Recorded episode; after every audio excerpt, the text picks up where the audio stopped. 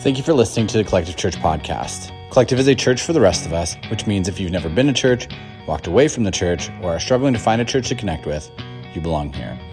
It's the start of a new year, and we have a lot of great things coming up, including the 2023 launch of our small group. So make sure you are here on Sunday mornings and following us on Facebook and Instagram at My Collective Church to stay connected.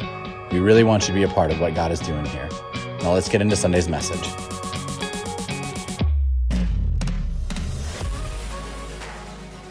Merry Christmas, Collective. My name is Michael Bartlett. If we haven't met yet, I'm the lead pastor here, and I'm so glad you're with us tonight.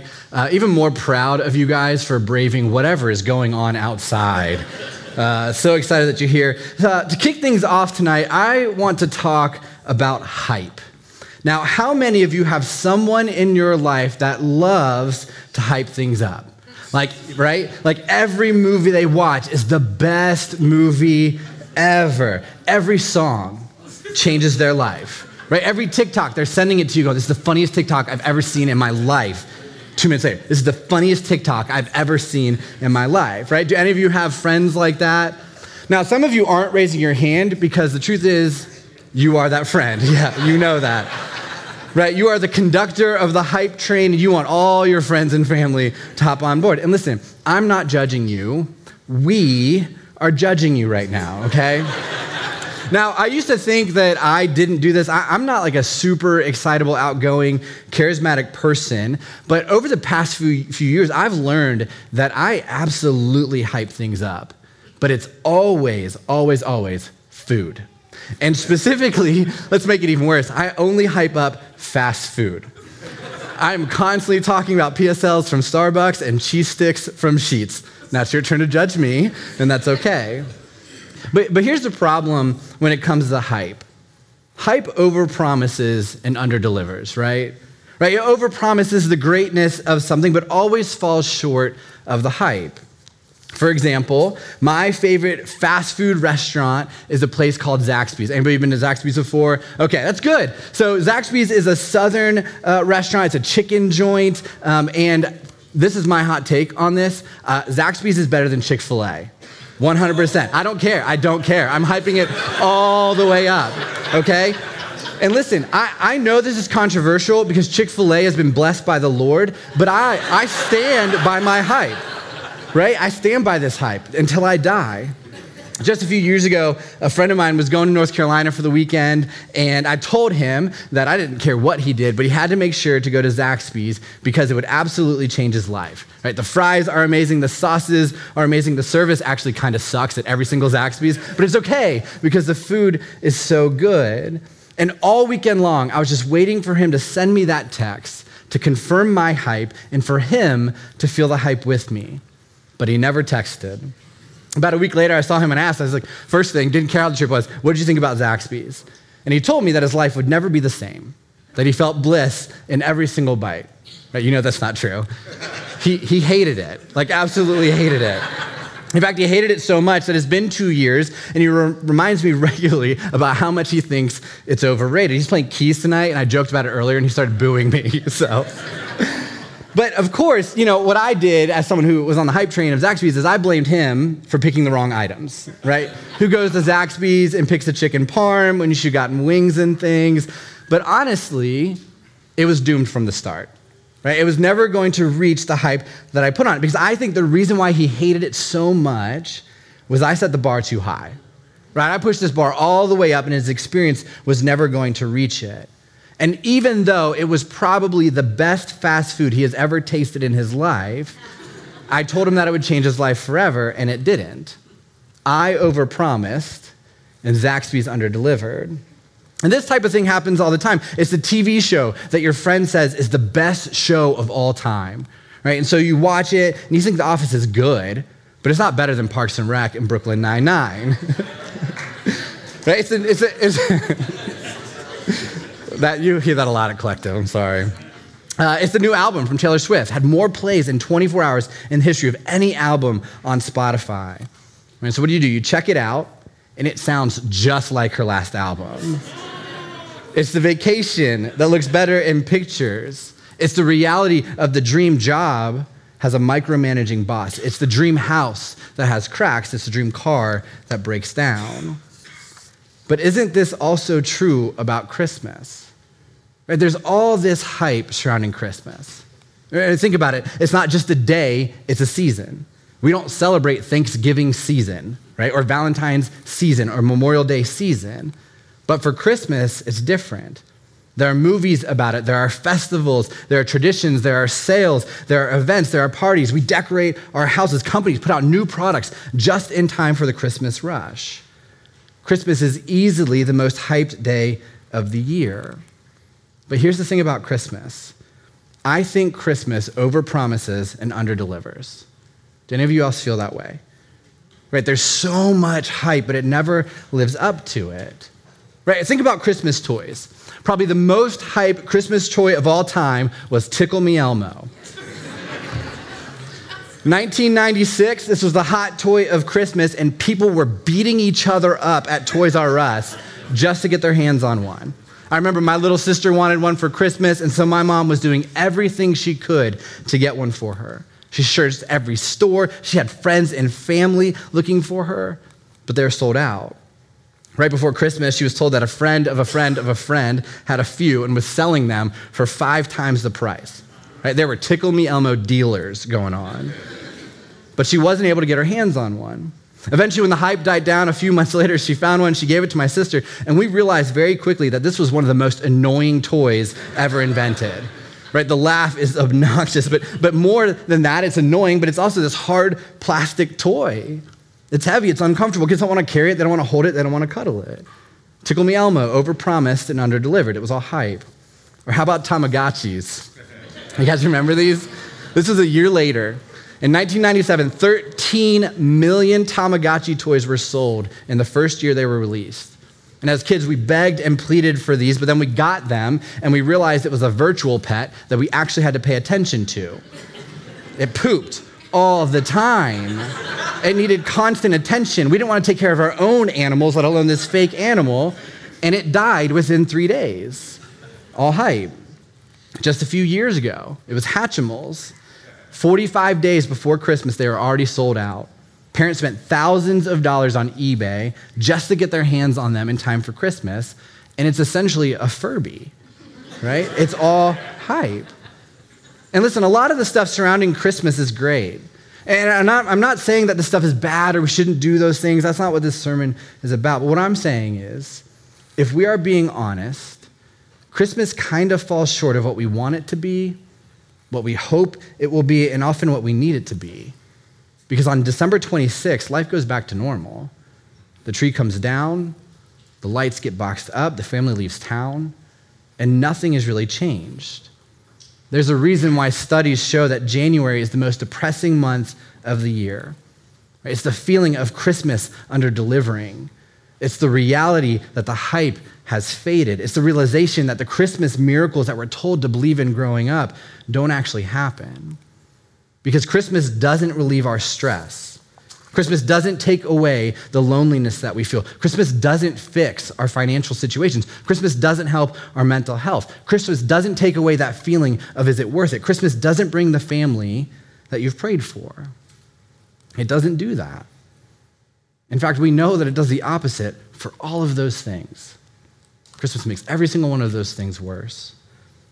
One thing I do every year when writing my Christmas sermons is I'll go back and I'll read what I wrote the year before. And I was reading last year's Christmas message. I'd forgotten how much I was struggling during that season of my life. Last winter, I felt like everything was falling apart. I was struggling with anger and depression, anxiety, insecurity. I was tired and I was worn out. I was frustrated, I was sad, I was confused. That is how I felt last Christmas. But that is also how I felt in January and February and March. Because here's the thing, Christmas didn't fix any of those things. In fact, I got worse. I finally bottomed out in the spring. And through being a part of this church community, through therapy, through the friendships that I have, through some of the habits that we're going to talk about in this series coming up, I was able to get out of that place. But Christmas did not do that for me. Christmas doesn't heal the marriage where he is checked out and emotionally abusive and she just wants to be loved. Christmas doesn't heal the pain of walking away from a long-term relationship that was unhealthy, even though it was the right thing to do. Christmas doesn't take away the sadness of losing a child. Christmas doesn't break the addiction that has made 2022 the worst year yet and is making 2023 look like it's going to be even worse. Christmas doesn't fix the family dysfunction where everyone can't be in the same room at the same time because there's bitterness and unforgiveness. But what's so weird about Christmas is that we are told it can do all these things. Right? Just look at the movies. Just listen to the songs. Just watch the commercials. And can I just say something really quickly about Christmas commercials? They are the worst. I would rather watch election commercials during election season than Christmas commercials, specifically Christmas car commercials. There's this one commercial right now where she buys him a truck and then he gets her a puppy, because that's equal, and they live happily ever after. That's not real. She's happy in the commercial. She's not happy in real life, okay? Christmas as a holiday is all hype. It overpromises and underdelivers, and we feel that. In fact, many of us are sitting here right now and we're dreading that because we know what's coming a few days from now. And so here's what I want to do with the rest of our time tonight. I'm going to read through the birth of Jesus in the book of Luke. It's in the New Testament, or the second half of our Bible. And we're going to read about the moment that the world changed forever. And this is my favorite part of the Christmas story. And I think I love it so much because there is no hype. It's not flashy, it's not showy, it's just real and full of hope. And so let's start reading. We're gonna start in Luke 2, verse 1, and this is what it says. At that time, the Roman Emperor Augustus decreed that a census should be taken throughout the Roman Empire. This was the first census taken when Quirinius was governor of Syria. All returned to their ancestral towns to register for the census. Now, one thing we say all the time at Collective when reading details like this in the Bible is that the reason these details matter is because they show us that this is not a once upon a time in a land far, far away kind of story. Right? This happened to real people. This is a fact-checking moment in Scripture. Right? Real people, real places, at a real time in history. The story continues, and because Joseph was a descendant of King David, he had to go to Bethlehem in Judea, David's ancient home. He traveled there from the village of Nazareth in Galilee. Now, Bethlehem is a nothing town. During this time, it would have had a population of about 300 people. For context, Knoxville, Maryland is about 10 times this size. Some of you didn't even know Maryland has a city called Knoxville because it's so small. It does exist. It's like 15 minutes from here, but it's still bigger than Bethlehem. So this isn't a big city. This isn't one of the best towns in the Roman Empire. It's just Bethlehem. A little town full of shepherds and farmers in the hills of what would be modern-day Palestine. The story continues. He took with him Mary, to whom he was engaged, who was now expecting a child. And while they were there, the time came for her baby to be born. She gave birth to her firstborn son. She wrapped him snugly in strips of cloth and laid him in a manger because there was no lodging available for them. Now, most of the time, when we think about this moment, we think of something that looks a little bit like this picture, right? It's like angelic, there's light coming down from heaven, the baby's not crying, which makes no sense, right? The animals are just like chilling there, they're not freaking out like my dog would do if it was part of this moment, right? And so it's the birth of Jesus and he's in a manger, and so what artists will do is they try to make it look as holy as possible, but it's not at all what this was like. First, the manger would have looked a little bit like this. This is an actual manger that archaeologists have found from the Jesus era. It's a hole carved into stone, right? It's nothing. But let me take this a little bit further. Let's go back to the original manger picture. Instead of it being what looks like a barn outside, it would have actually had been a cave because that's where they kept their animals. In fact, you can go to Israel today and you can visit the cave that they trace back to the birth of Jesus. And my wife and I got to go there this summer and put our hands in that place. Now, I know most of you want to think that Christmas looks like that nativity, right? You want it to look like this beautiful moment, and so I'm kind of wrecking that for you, but I'm not sorry, because here's why all this matters. God didn't care about hype, right? God didn't care about hype, because if he did, Jesus wouldn't have been born to Joseph, who was a nobody carpenter, and Mary, who was a pregnant teenager. Right? He would have been born a king and a queen. If God cared about hype, Jesus wouldn't have been born in Bethlehem. He would have been born in the biggest city in the Roman Empire. If God cared about hype, Jesus wouldn't have been born in a cave and placed in a stone manger. He would have been born in a castle, placed on a throne. But the thing about the birth of Jesus is that it's not about hype. And don't miss this. Luke, who wrote this story down, writes that they traveled back to Joseph's home. And when they got there, they were told there wasn't any room for them. Right? This wasn't because the Airbnb was overbooked. Right? They weren't traveling to stay in a hotel, but they were traveling to stay with family. And so the door that Joseph and Mary knocked on would have been his mom and dad's or his grandparents'. So it wasn't a stranger that turned him away, it was his own family. Now, if I'm writing the story of the birth of Jesus, this is not how I would write it. Right? In a cave in Bethlehem, unwanted by their own family, Merry Christmas. But that's how it goes down. And Mary gives birth to the Savior of the world, and the world changed forever in that moment. And no one cared. There was no hype. There was no fanfare. There was just a child. And so God had to get the word out somehow. And if you were writing this story, how would you do that? Or you throw it up on Twitter, you get it on the news, you have some influencer find out about it first. Nope. God used shepherds, more nobodies. Luke 2:8 says this, "At night there were shepherds staying in the fields nearby, guarding their flocks of sheep." And so the most important moment in the history of the world is brought to us by some blue-collar sheep keepers in the middle of the night. Right? God is either the worst hype man in the history of the world, or this was always the plan, for Jesus to come to earth in the most humble way possible in the form of a child that had to rely on his messed up, broken, outcast parents. You see, God doesn't care about hype. But here's what God cares about. Let's keep reading. Verse 9 says this, "Suddenly an angel of the Lord appeared among them, and the radiance of the Lord's glory surrounded them. They were terrified, but the angel reassured them. 'Don't be afraid,' he said. 'I bring you good news that will bring great joy to all people. The Savior, yes, the Messiah, the Lord, has been born today in Bethlehem, the city of David. And you will recognize him by this sign. You will find a baby wrapped snugly in strips of cloth lying in a manger.'" What God cares about is the good news that brings great joy, and that getting to all people, including me and including you. God cares about the good news that a Savior has been born, the good news of unconditional love from the Creator of the world, the good news of forgiveness of our sins, the good news of grace. Grace meaning there's nothing you can do to make God love you more, and there's nothing you can do to make God love you less. The good news of endless second chances, of a life better than the one we can imagine, of freedom from our past, of restoration and resurrection of the broken things in our lives, the good news of peace and hope and joy and love. That is what God cares about, and that is what Jesus came to bring. Right? And this isn't a hype that overpromises and underdelivers. This is real.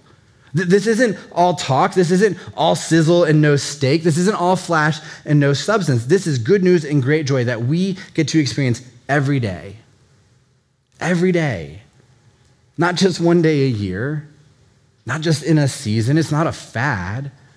It's grace, and it is real. And we trust that this is real because Jesus bet his life on it. And Jesus would go on to live a perfect life, to be betrayed, tried, mocked, and beaten for crimes that he didn't commit. He'd be crucified. And while he was up on a cross, he would take on the sins of the entire world, your sins and my sins. He would die and be buried in a tomb, but 3 days later, Jesus would conquer death and rise from the grave, just like he promised he would.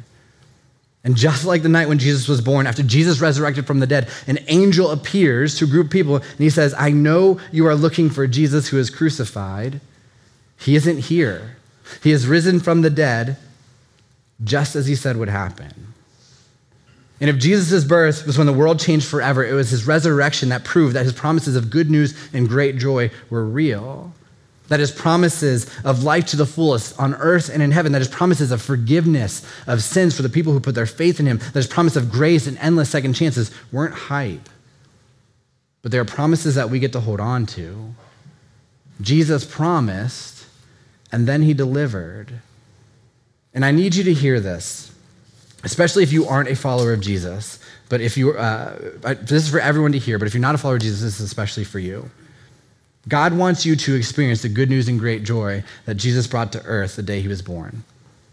God wants you to experience the peace that he offers, the love that he offers, the forgiveness and the grace and the hope. But the thing about God is that it's never going to be about bells and whistles. It's never going to be about hype. And it's always going to be about a child in a manger in the middle of nowhere, because God cares way more about your life than he does hype. He does. He cares way more about your marriage. He cares way more about your relationships, your self-worth, your soul, than he does about hype.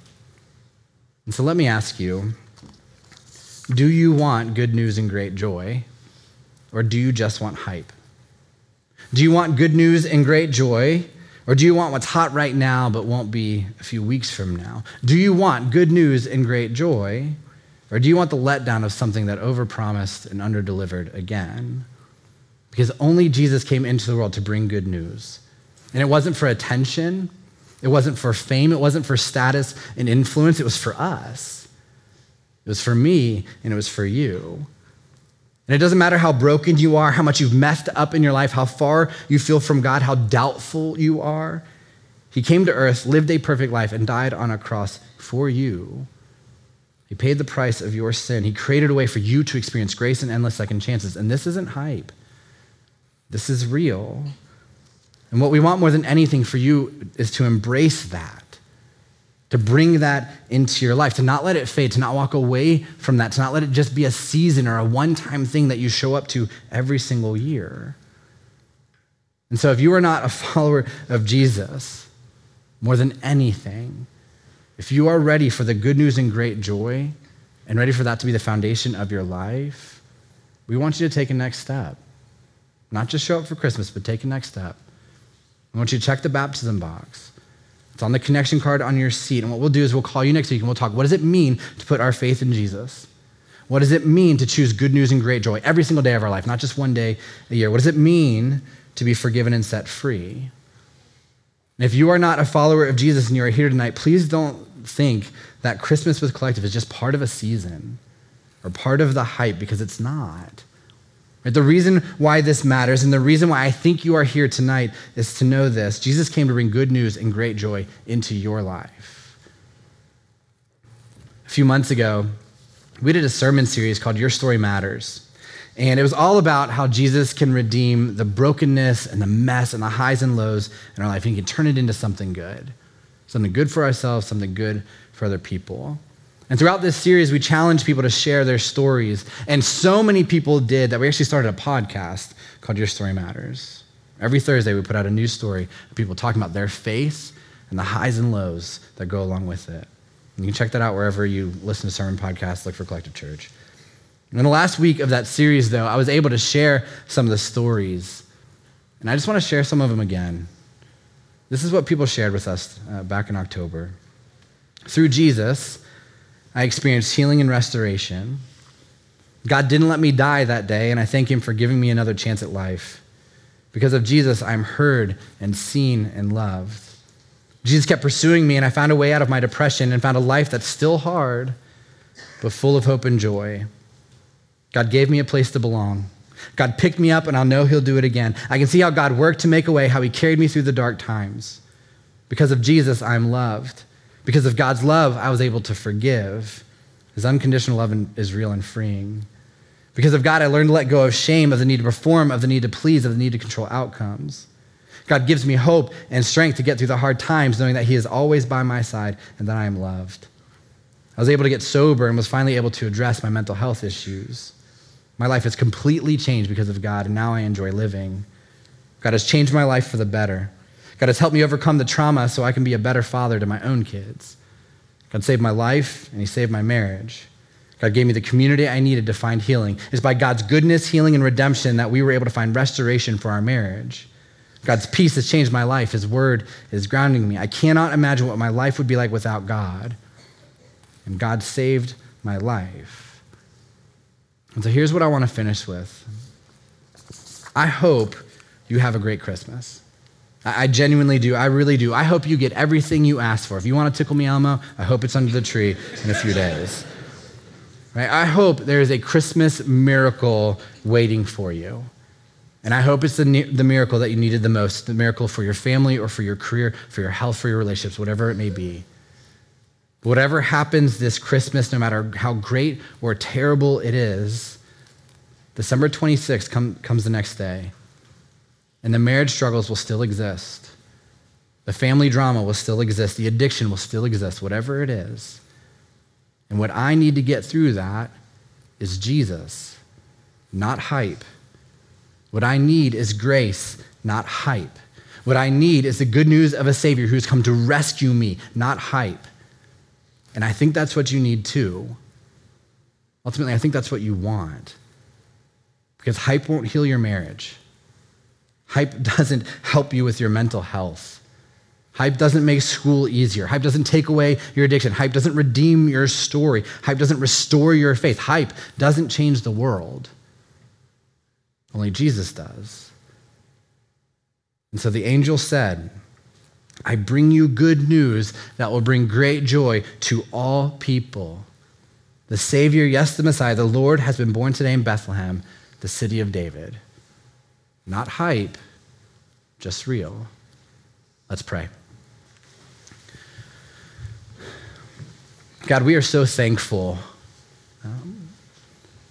that you didn't send your son to earth just to make him famous. God, you didn't send your son to earth just so he could be powerful. God, just so he could lord over people or be in control.